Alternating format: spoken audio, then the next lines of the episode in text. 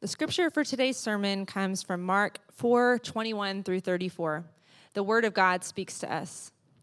And he said to them, Is a lamp brought in to be put under a basket or under a bed and not on a stand? For nothing is hidden except to be made manifest, nor is anything secret except to come to light.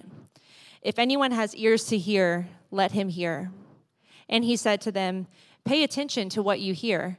With the measure you use, it will be measured to you, and still more will be added to you. For to the one who has, more will be given, and from the one who has not, even what he has will be taken away. And he said to them, The kingdom of God is as if a man scattered seed on the ground. He sleeps and rises night and day, and the seed sprouts and grows, he knows not how. The earth produces by itself first the blade, then the ear then the full grain in the ear. But when the grain is ripe, at once he puts it in the sickle because the harvest has come. And he said to them, With what can we compare the kingdom of God? Or what parable shall we use for it? It is like a grain of mustard seed, which when sown on the ground is the smallest of all the seeds on the earth. Yet when it is sown, it grows up and becomes larger than all of the garden plants and puts out large branches so that the birds of the air can make nests in its shade. With many such parables, he spoke the word to them as they were able to hear it. He did not speak to them without a parable, but privately to his disciples, he explained everything. This is God's word to us. Thank you so much, Kristen. Good morning. It's good to be with y'all.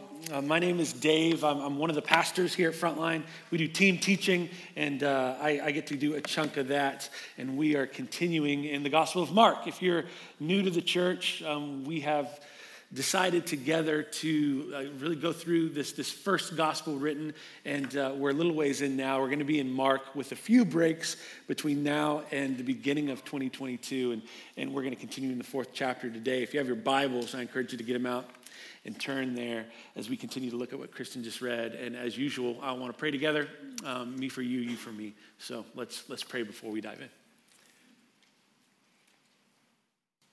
We thank you for this moment, Father, and whether uh, we we know for certain what we believe about you, Jesus, or we're just here open and exploring um, what the Bible has to say and, and who you are. Uh, we, we know that you know where we are today. And believe, I believe it's, it's not here uh, in this moment. We're not here by accident because you have things you want to say to us and, and beauty that you want to show us and, and love that you have to give us and truth that you want us to see. And so I pray that I would not get in the way of that, but I would help point us to the beauty of who you are and the, the power, the glory of who you are, what that means for us, what your kingdom's like. And so help my friends. May we all have open ears, open eyes, soft hearts, and be ready to receive anything that you have to give for us because we know you're gracious and you're good. We pray, Jesus, this in your name, God's people said. Amen. Amen. So, our, our mission at Frontline is to love God, love people, push back darkness. Hopefully, you, you hear that a lot around here. We didn't make that up, it's not original, thank God. It would probably be concerning if it was like, here's a mission of a church, and it's nothing you've ever heard of. It needs to be old and ancient and, and, and rooted in God's word. And it's just a, a kind of a marriage of the great commandments to, to love God with all your heart, your soul, your strength, and also. Um, uh, to love your neighbor as yourself, and, and the Great Commission to, to make disciples, to proclaim the, the goodness of who Jesus is and what he's, what he's done, to love God, love people, and push back darkness. And at times, to try to live out that mission is really hard. It can be discouraging, can be disheartening, it can feel really confusing. We can find ourselves, um, you know, disappointed at what we tend to see, even depressed at discouragements and, and failings and wounds. We can ask questions like, what's the point of all this? Or everything that I'm doing, the, the good I'm trying to do, the ways that I'm following God, the ways I'm trying to, to love others, is it really even making a difference? Or in frustration, when things seem unclear, we can, we can ask, Will I ever understand and grasp who God is and what that means. And if we find ourselves asking really hard questions like this, we're, we're not alone. I think it's important to recognize if we're honest, at times we're all going to find ourselves in these hard places asking these hard questions. But when we look at Scripture, we see that we're not alone as well. And often, the disciples of Jesus, his followers, they, they found themselves in places like this as well. Asking, hey, what are we doing? Does this matter? Will I ever understand? Is this really making a difference? And even already in these first four chapters of, of, of Mark, we've seen the disciples have to be confronted with things that, that are hard to process, hard to understand. There huge crowds coming to hear Jesus speak. And as we looked at last week, this crowd that's hearing him deliver this teaching is probably the biggest of his entire ministry. And yet at the same time, his family, his, his brothers, his mom just came and, and tried to bring him home because they said he's lost his mind. And there's people being reached and impacted, people that are broken and feel far from God, who are longing to hear good news and receive grace and hope. People, to use Jesus' words, that are sick, that need a physician. And at the same time, there's people that perhaps we as disciples, we can imagine, we looked up to and held in esteem the religious elite, the Pharisees, and they are increasingly opposed and against Jesus. And we can be confused because there are moments where it seems like Jesus' ministry is having impact and, and great crowds are, are gathering, but it seems like the bigger the crowd, Jesus, in a confusing way, seems to increase the difficulty and the confrontation of his teaching and is really okay with those big crowds going away at times. And so the disciples, we can imagine, are asking, What's going on? Jesus, what are you doing? And they were confused about what it meant to, to follow Jesus as their king and go about building in partnership with him and in obedience to him his kingdom. And in the midst of that confusion, what we see in this passage that Kristen read is, is Jesus bringing clarity. And he's bringing clarity and he's using the same tool to teach and proclaim truth that, that we began to look at last week. This week, he's going to continue teaching in parables to bring insight, to shine light as to uh, who he is, the type of king he is, and the type of kingdom that he's bringing. And as a reminder, if you weren't here last week, a parable, it's a, it's a mashup of two words that literally means to like lay beside and, and compare for the sake of, of teaching. It's a, it's a tool of clarity in many ways. Hey, I want to understand something, so we're going to compare a few things to deepen our understanding. But in the, in the ministry of Jesus, a parable was richer and more meaningful than just that. The illustration we used last week was that it was like EKG, it was like a picture of a heart. And God would use a parable in the ministry of Jesus to reveal a heart, to reveal whether a heart was, was hard and closed off to God or, or soft and receptive to God. And another thing that, that I want to bring up this morning that a parable is something that on the outside maybe looks plain or ordinary, but when you enter in, it's something altogether different. I remembered this morning um, something that happened probably 12 years ago, um, where I was invited to a friend's house. The friend, his name was Shane, and he lived in a condo around May and 63rd. I'd just gotten married, and, Shane was quite a bit older than me. Um, he was a single guy. And you have expectations when you're invited over to a single guy's house. I expected sports posters on the wall and the smell of sweat and a, a you know, um, an Xbox and an old couch, right? And so I go to Shane's door and he opens it up, and on the outside, it's a very plain looking condo. But man, when that door opened and I stepped in, it was jarring. He had marble floors, there was a fountain in his home. That was not meant to be inside a house. It was meant to be outside, but it was like the centerpiece of this entryway. And it was uh, structurally concerning because he lived on the second floor. I'm like, I don't know if your landlord is okay with this being in here, right? He served me coffee from a goblet. And that's the only way to describe it. It was not, I, I, think it was 500 years old. It was like this, this five pound glass, you know? And it was, you just palatial. You walked in and it was beautiful. On the outside, it was very ordinary, ordinary, but on the inside, it was, it was extraordinary. That's how a parable is. We're invited to enter in and see that they're, they're more meaningful and rich and beautiful than they are on the surface. In fact, maybe a better illustration is we let them enter into us and we see the beauty of a parable. And so that's what we're going to aspire to do here in the moments, in the next few moments. We're going to enter into the teaching of Jesus. Pray that the, the teaching and the truth would enter into our hearts so we could get clarity into what his kingdom is like and receive clarity as to the type of king he is receive some good news. So, three parables, Kristen read. We're going to look at three points. The first one is this a lamp under a basket. That's the first parable today that we're going to look at. A lamp under a basket. Let's look at the verse again. Verse 21. And Jesus said to them, He asks a question Is a lamp brought in to be put under a basket or under a bed and not on a stand? So you can almost um, imagine kind of the chuckle of the crowd because he's asking a very rhetorical question, right? The, the obvious answer is no.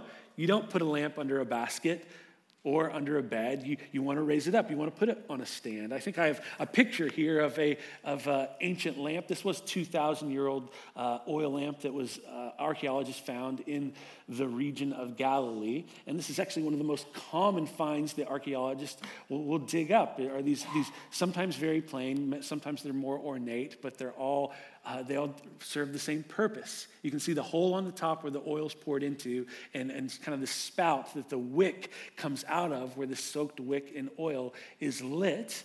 And in this time in history, that at night, you don't turn on a flashlight, but you, you light this oil lamp and you set it up on a stand, and so that your room at night can be flooded with light. It's a, it's a pretty simple reality. The light is lifted up to push back darkness.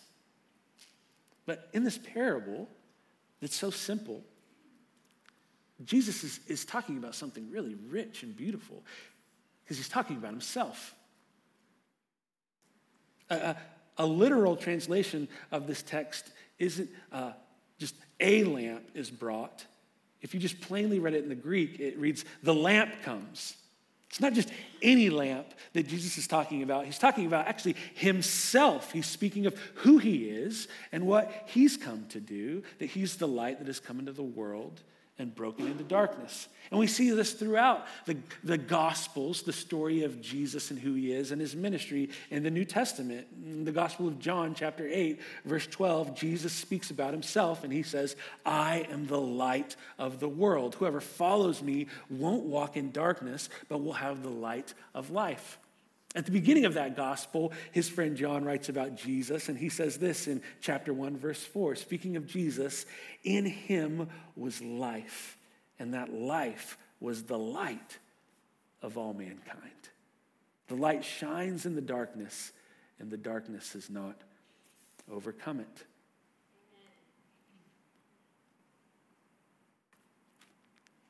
I've been asking myself this question this week, and it's a question I would invite you to ask yourself Where is Jesus under something in my life? Is he under my anxiety because of current events?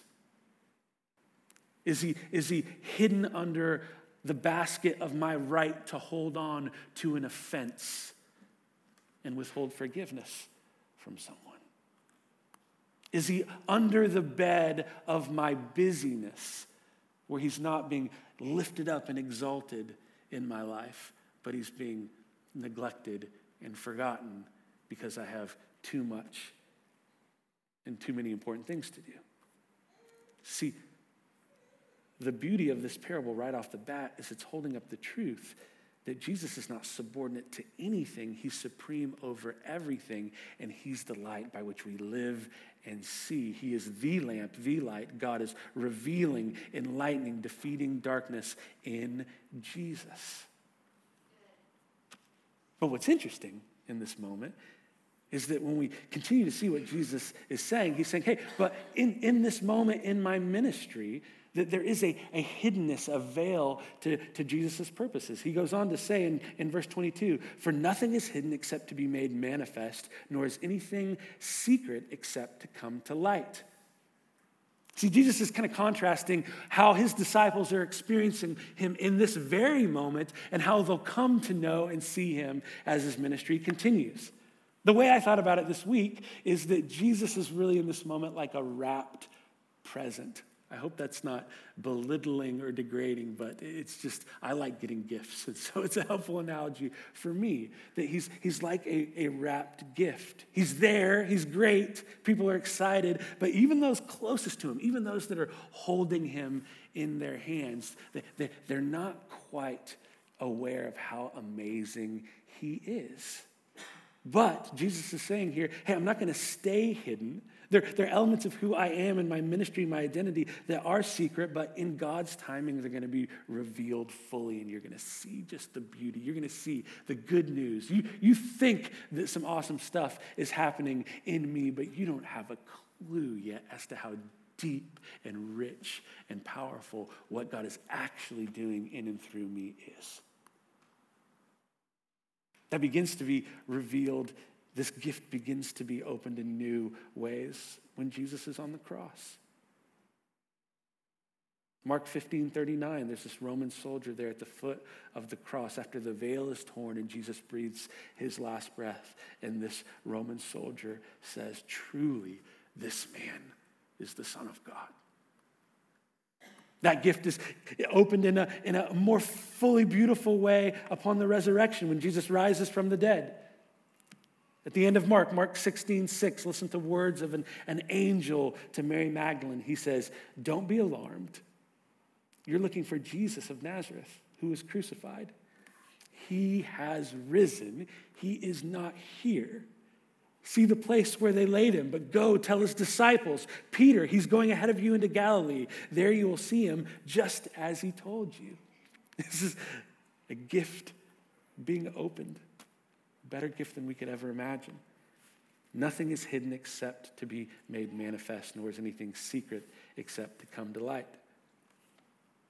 That Jesus is saying, hey, someday I'm going to lay my life down for you in love.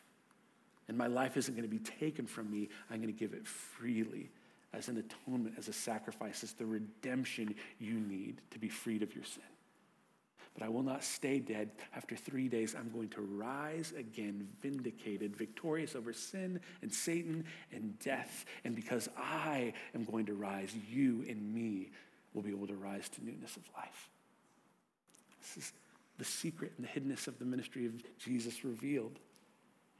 Gifts being opened. And, and we today, we can look back and celebrate that, but we have hope. We have gifts in this moment that we anticipate opening because Jesus came once to give his life and to rise, but he's going to, to come again. And when he comes again, we're going we're gonna see him face to face. This is what Paul talks about, the Apostle Paul in 1 Corinthians 13, verse 12. He says, Now we see in a mirror dimly but then face to face. Now I know in part, then I shall know fully, even as I have been fully known. That that hope and anticipation and faith that the disciples were hearing in this parable. Hey, there's good news, there's, there's deeper revelation, there's more things to see, and there's, there's things that at, in the moment we can't fully comprehend, but we trust that God is a God who keeps his promises. And just like Jesus said he was going to lay down his life and rise, he did that, and he told us he was going to come back. He's going to do that, and we're going to see him face to face. We're going to see things clearly and know fully just as we're known. But in the meantime, Jesus gives us some direction. Look at verse 23. In light of this parable, he says, If anyone has ears to hear, let him hear. And then he said to him, Pay attention to what you hear. With the measure you use, it will be measured to you, and still more will be added to you. Verse 25 For to the one who has, more will be given. And from the one who has not, even what he has will be taken away. Seems confusing. What does this mean? What is Jesus saying?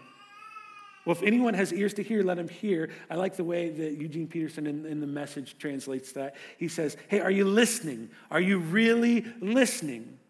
Are you listening with more than just your ear, but your very heart? We talked about that last week, right? There's this invitation all throughout the Gospel of Mark to listen in a way that we're not just hearing, but we're embracing, we're receiving, we're obeying. And Jesus deeply wants us to listen in that way because life itself depends on it. He's saying, Hey, I'm the lamp, I'm the light of your life. Hear me, listen to me. Receive what I'm saying because if, if you neglect this light, if you, if you don't raise it up, if you don't receive me as exalted, but you, you hide me away, Jesus is saying you risk losing me. Look at, at verse 24. He says, Pay attention to what you hear. With the measure you use, it will be measured to you, and still more will be added to you. For the one who has, more will be given.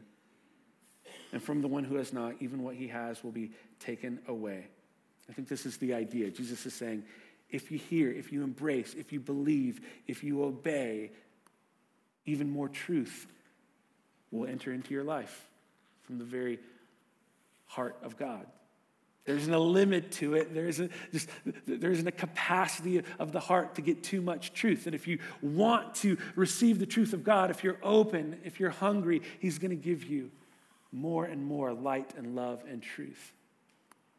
But in contrast, if we reject God's word, if we reject Jesus, if we have a hard heart to his light and his love and his truth, even the little truth we may have a hold of ultimately will lose. Grow dull towards truth and, and harden and walk away.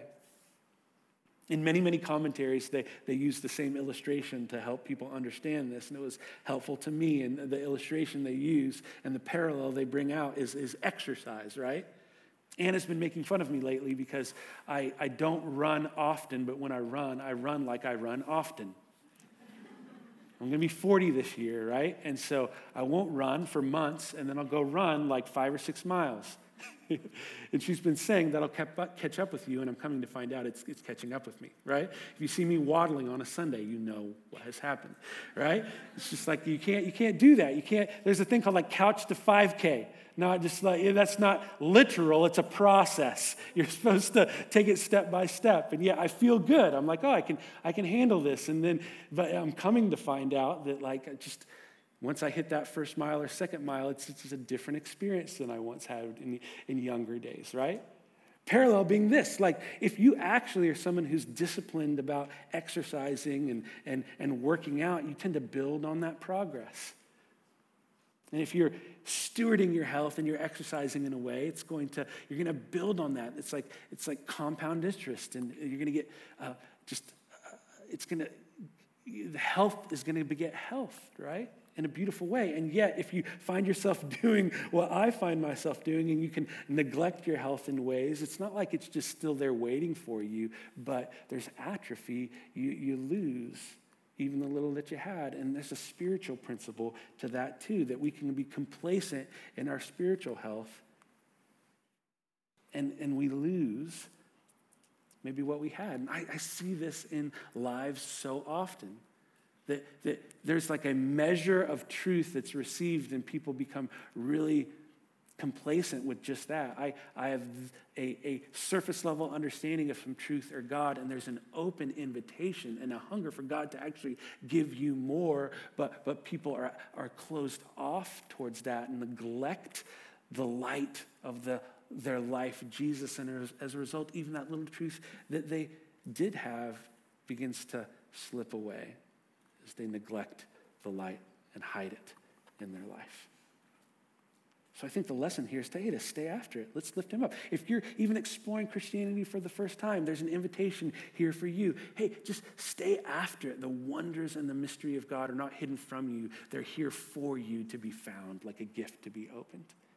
And if you've been following Jesus for a long time, the, the good news never is old news. There's, there's depth and richness and truth about God to be discovered. We can never get to the bottom of just how good He is. So that's parable one the lamp and the stand. Parable two is a parable of the growing seed. Let's look at Mark 4, verse 26. And Jesus said, The kingdom of God is as if a man should scatter seed on the ground. He sleeps and rises night and day, and the seed sprouts and grows. He knows not how. The earth produces by itself first the blade, then the ear, then the full grain in the ear. But when the grain is ripe at once, he puts in the sickle because the harvest has come.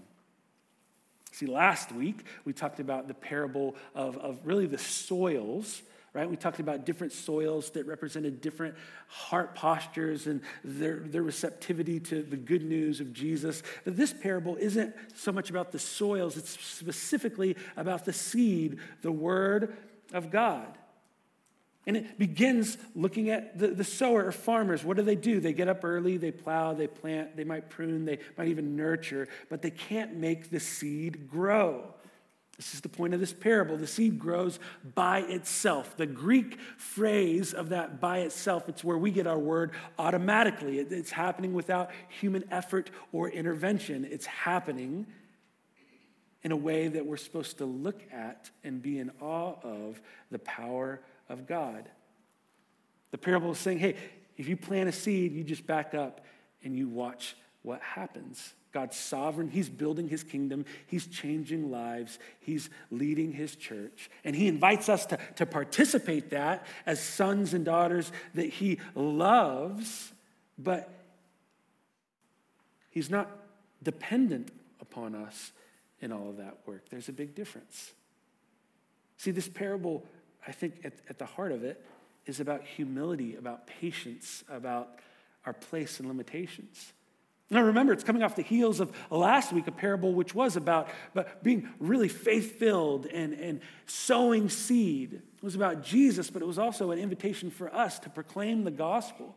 And so this parable isn't about being apathetic or not caring. It's just about as we work hard and proclaim truth and we're faithful, that we have hearts that trust, hearts that are patient, knowing God's at work. Best I can tell, if you take a, a grain seed from the moment you plant it to the moment that you harvest, the timeline is going to be about like five or six months. And what I was processing this week is that there's just like not a lot of things in my life that I have to wait on for five or six months, right? It doesn't escape me that we just had baby dedications, and so you mamas really know in a beautiful way, a costly way, a precious way, what it means to wait, right? It's a long nine months. Sometimes those nine months feel like 29 months, I know. We've had four of those babies. But in my life, there's not a lot of things I have to wait very long for. Most things in our culture we get right away. If I have a question, I can ask Siri. If I have a, a hunger, I can order food to be delivered to my house, or at, worst, I'm a, a quarter of a mile drive away from a grocery store where they have everything I can imagine. I have this dilemma often in my life where I'm buying a book. And the dilemma is do I want to download it now immediately? Or can I wait 24 hours for it to be delivered to my house, right? Is, these aren't moral judgments on these things. I, I frankly like all of those things, right? But the problem comes when, when kind of the waters that we swim in in our current culture of, of immediate satisfaction that we can project the posture of that heart where I get what I want, when I want, just how I want. And we take that expectation and we place it on our ministry or the kingdom. And we say, hey, when I seek to do good, I want to see immediate responses from that. When I sow a seed, I'm going to plant it and I want tomorrow to reap a harvest. And there's this kind of prideful, if we're honest, immediacy that we expect. And I think what this parable invites us to is, is more of an ancient, patient waiting. A humble approach to God's kingdom. See, I think the temptation is to, to try to somehow fast track results and efforts of mission. Maybe we just need to transplant the seed. Maybe we need to water it more and more. It's not growing just how I think it should. We have a, a garden in our backyard. We have like nine raised beds. And Anna takes like the, the primary care of, of those gardens. And yet I built two for myself a couple years ago because I wanted to raise watermelons. And I have murdered so many watermelons. I literally caused them to explode because I, I'm, just, I'm so impatient with the growth that I overwater. I give them too much water. And I've done it three years in a row. You think I would learn my lesson, right? And that's the type of stuff this parable is talking about. Like there's, there's a, a trap that we can fall into where we can not trust God that He's doing His work in changing hearts and growing, and we can overfunction and feel like, hey, I need to step on the throne of God to make sure this happens. And we become disgruntled or frustrated, and we think He's absent, and the reality is He's at work but he's just at work in his time, not our time. So, what are we to do? Well, we're called to, to be humble and patient and trust God who's faithful. The kingdom of God is as if a man should scatter seed on the ground. He sleeps and he rises night and day, and the seed sprouts and grows. He knows not how. The earth produces by itself. First the blade, then the ear, the full grown grain, and then the harvest. I think about my children, and I'm really aware of, of the gift they are. And according to the 127th Psalm, the call I have to raise them up to be the women and the men God is calling them to be, to pour into them, to be like uh, an archer that shoots them out on mission, and yet that there's a, a true humbling reality that I cannot change their heart, only God can change their heart. I'm just invited to, to, to love and to water and to trust and to pray. But I can't produce belief in them or maturity in them on my own. It's a work of God. It's an invitation to know my place, but also celebrate God's place. This is how R.C. Sproul, my favorite pastors and writers, theologians, he puts it in his commentary on Mark. Speaking of this parable specifically, he says, That's the way the kingdom is. We often do not know what God does with our service. We plant the seed, we go to bed, and while we sleep, God germinates the seed so that life grows and eventually produces a full harvest. Then God reaps for his own glory.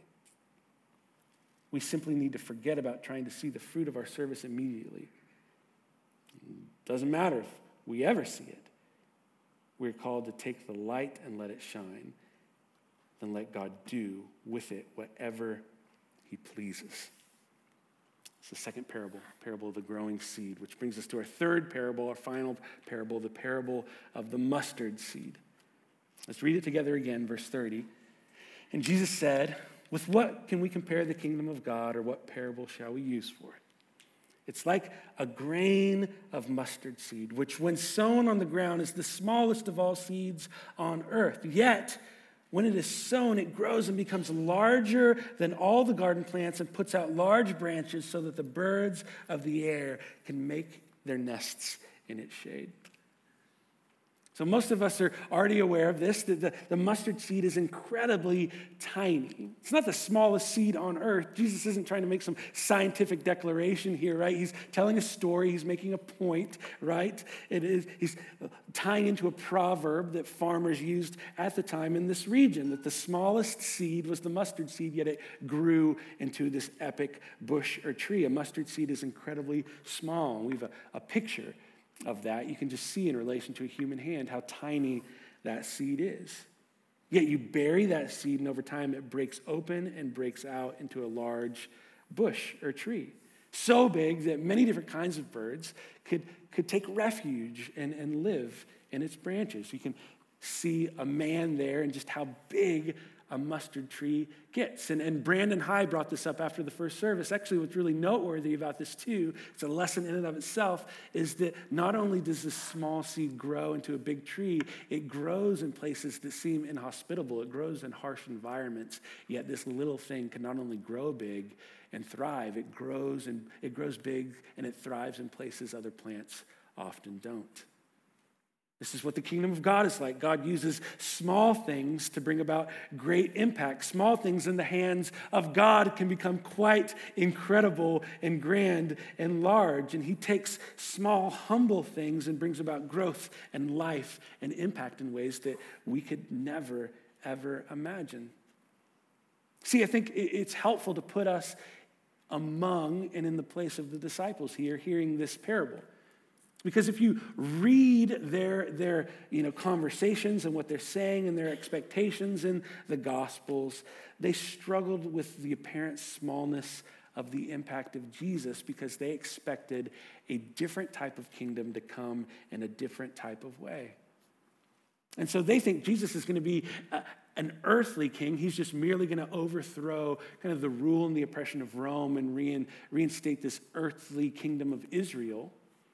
And that's just way too small of a mission for Jesus. He's doing something way bigger. But as a result, they see some things and they're discouraged.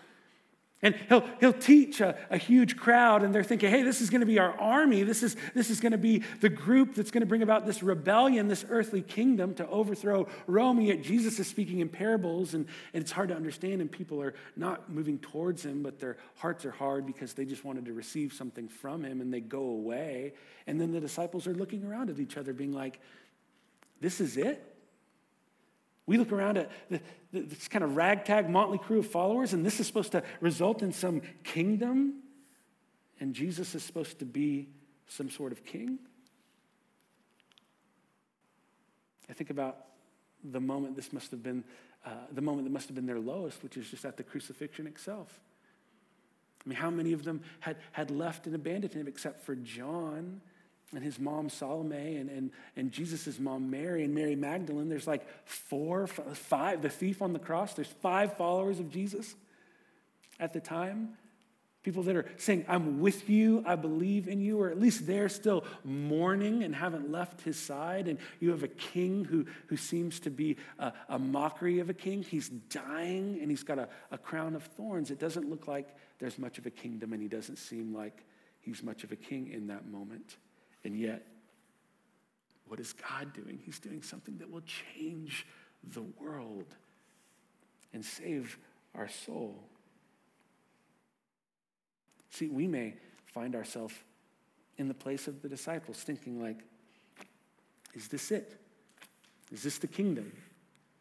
Can look at the news or we can look at the state of the church and think like is, is this supposed to do something? Is this supposed to be a group of people that is, is supposed to change something? And it doesn't look like we can change anything. And yet what jesus is saying to our hearts in this parable is that, that when things appear humble and small in the hands of god that he can change the world. That this thing that looks tiny this tiny band of followers that he's actually going to use. This, this group, he's going to work in them and through them, and his kingdom will last always and forever, and it will be a kingdom that never comes to an end. See, this parable is about hope and faith. And Jesus is saying, hey, I may not look like much now, and, and this, this citizenry of king, the, the, kingdom, these citizens, we might not look like much now, but you wait and see. You mark my words. This is going to be a kingdom like you've never seen before, that the earth has never seen before. And it's just, I think, encouraging to look at like historically how this parable played out. Like in 150 AD, just a little over 100 years after Jesus died and rose again, there's 40,000 by estimates of scholars and historians, 40,000 Christians on earth. That seems pretty small. 50 years later, 200 AD, 218,000 followers. That seems like it's getting better, but still doesn't seem like a historic kingdom. 50 years after that, 1.2 million followers. 300 AD, 6 million. 350 AD, 33 million Christians on the face of the earth. It seems like this kingdom's taking root and growing, and the nations are coming to live in the branches and, and find refuge in a home. Fast forward 1900, 600 million Christians on the face of the earth. Today, 2.3 billion Christians over the face of the earth. And we might be asking ourselves, well, wait, wait, a minute. Isn't, isn't the faith, isn't the kingdom of God, isn't Christianity, isn't it shrinking? Isn't it, isn't it moving the other direction? The, the plain answer to that is around the world, no, and totally over the world, no. That in ways like never before, in South America, in Asia, in Africa, the church is growing, expanding. For instance, in 1900, there were 8.7 million Christians on the continent of Africa. Today, there is 390 million. And just in the next few years, by 2025, there's expected to be 600 million Christians on the continent of Africa alone. Well, what is all this? It's, it's the reality of Jesus' promise that that small mustard seed will be planted and expand into something grand and great, where the nations will come and take refuge and be a part of this kingdom that will never come to an end. So, this is the deal. And this is um, what I think we're invited to come to grips with and explore individually and, and as a church that we all can and have and struggle with, sinfully underestimating God. You see it play out in, in the book of Mark in kind of profound ways. Like Mark 6, there's uh, the feeding of the 5,000 just 5,000 men. On top of that, there's women and children. They're out in a desolate place. Jesus is teaching. He sees the crowd. He has compassion on them. He tells his disciples, Hey, I want to feed them. They're annoyed. And they're like, How are we going to buy that much bread? And he takes just five loaves, a few fish, and he miraculously feeds everyone, right? He takes a little and does so much with it. But then just two chapters later, that was to the, the people of Israel, that was to Jews. A few chapters later in Mark 8, same situation. This time, this time it's with Gentiles. And and, and Greeks, people that, that aren't Jewish, but he's out in the wilderness and he's teaching them. There's 4,000 men and more than that, women and children. Same scenario. And he tells his disciples, Hey, I want to feed them. And they're like, How are we going to feed them? right? And you're like, Man, those guys are so dumb. And, but then you start to, to review your own life and you're like, What have I seen God do? And then I forget and lack faith to see that he will do it again or believe that he can do it again. How is he calling me to pray or serve or give? And I forget the ways that he's been so faithful and done so much with so little, and I lack faith for him to do it in this moment. Where are we sinfully underestimating God? Where is he calling us to have faith? Where he can take very little and do the unimaginable. I mean, following God is glorious. Being a part of his kingdom is amazing. And yet it can be really hard. And we can ask ourselves, like, man, will, will I ever understand? Will I see truth clearly? And in these parables, Jesus tells us, yes. You lift me high. You live in my light. You hold on to the truth you have. And you'll grow in your understanding. You'll see. We can ask, does my effort even matter? Is what I'm planting, is God at work to grow? In these parables, Jesus tells us the answer is yes. We just pray, be patient, be faithful, and watch God work. Is the kingdom retreating? Is it shrinking?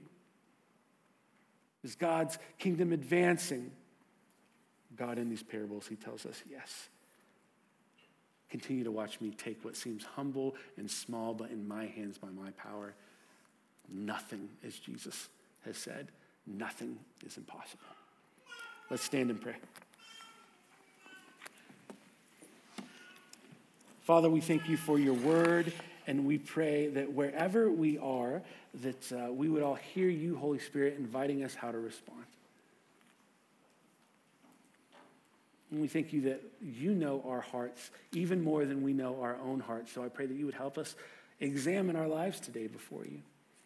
And that we would hear your invitation, even as we began our call to worship this morning, that we would end celebrating the truth that today, this morning, your mercies are new. Your arms are wide open. You're inviting us to run to you, to run to truth, to life, to see, receive grace and forgiveness. And so help us run towards you, Jesus. We pray this in your name. God's people said, Amen.